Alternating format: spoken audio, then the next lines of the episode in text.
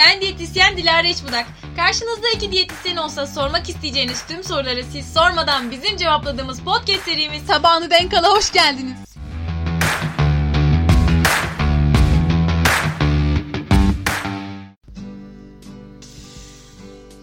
Yan bu erik çok ekşiymiş ya. Yeşil çayın sıcak mı ya? Çok. La la la la la la. La la la la. La la la la. La la la la. Lava lap lap lap lap O diyeti sana yazdım Bitene kadar. Uuu Tahlillerine bakmıştım Yazana kadar. Lapa lap lap lap lap Sen şeker hastasıydın. Oysa ki Uuu Dibine kadar Dibine kadar Dibine kadar. Lapa lap lap lap lap. Boyun kilon cinsiyetin Yaşın farklı. Uuu Beş parmağın beşi bir mi? Öyle sandın. Lapa lap lap lap lap. Gördün herkesle Paylaştın. Yaydın Fizana kadar Fizana kadar Fizana kadar. Lapa lap lap lap lap laps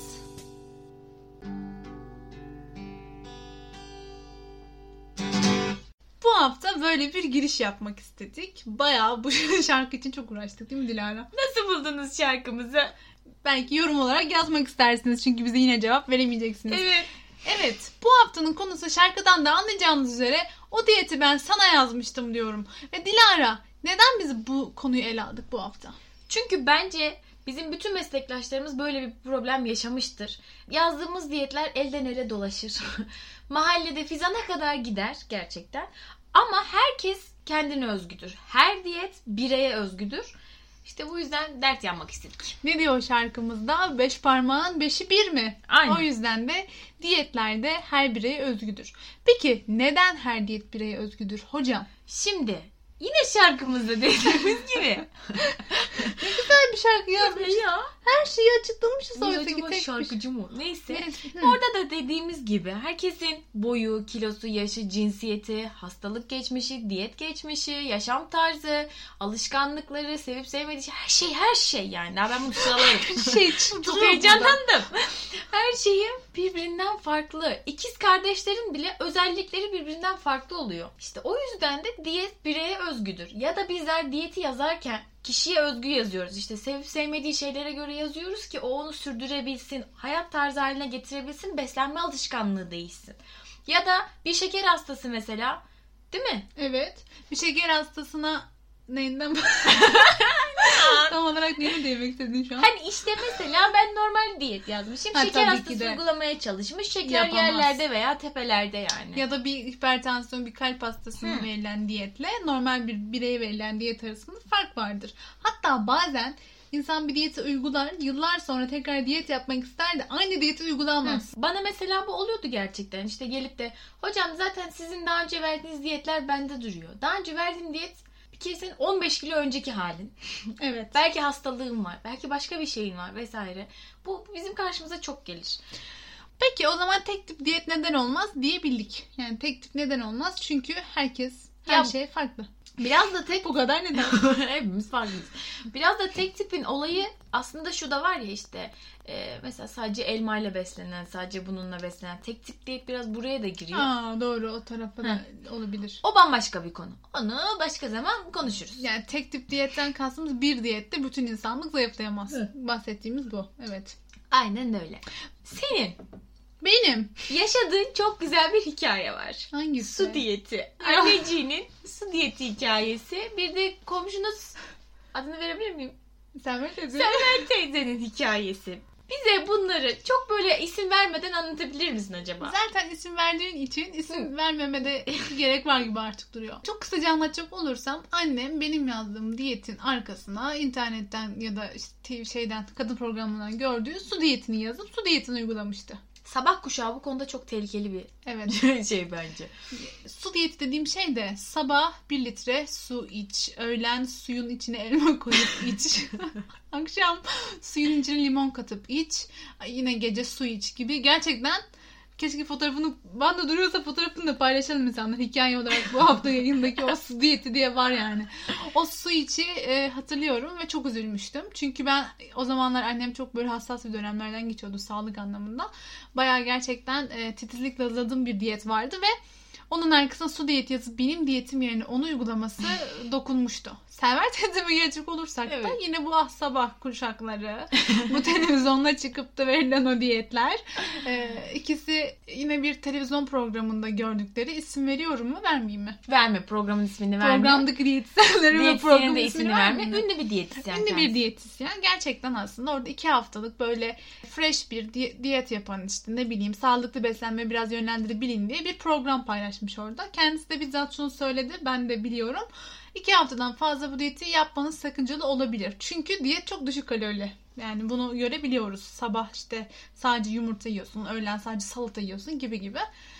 Ve bunu Selver teyzeyle annem iki ay uyguladılar. Selver teyze şeker hastası. Ha. Selver teyzem rahatsızlandı. Selver, Server teyzem. teyze. Neyse velhasıl zaten zayıflayamadılar da. Annem biraz... Annem işte bir süre yaptı kendince istikrarlı bir şekilde. Sonrasında bu ne böyle her gün her gün salata yiyorum deyip en sonunda bıraktı. Yani insanın buradan çıkarttığımız sonuç yaşam tarzımıza uygun bir diyet olmadığı müddetçe sürdürülebilir olmuyordu. Kesinlikle öyle. Senin var mı anıların hocam? Ya benim öyle çok detaylı bir anlamı yok ama hep de denk gelmişimdir. İşte yazılır diyet. Ondan sonra herkese şey yap- Bir arkadaşımdan duymuştum. Yurtta kalan birine yazmıştı. Sonra o kız diyeti işte yurdun kapısına mı asmış? Öyle bir şey. Bütün yurt aynı diyeti yapıyordu mesela. Böyle bir şey olabilir mi? Hepiniz aynı mısınız? Yapılıyor. Bu çok yapılıyor. Meslektaşlarımızın da böyle komik hikayeleri varsa bize anlatsınlar. Ay şimdi komik diyoruz ama Dertleşelim. gerçekten sağlık Trajikomik. problemi olabiliyor. Ben staj yaparken bu da kötü bir anı yani. Bir anne 3 çocuğuyla birlikte gelmişti.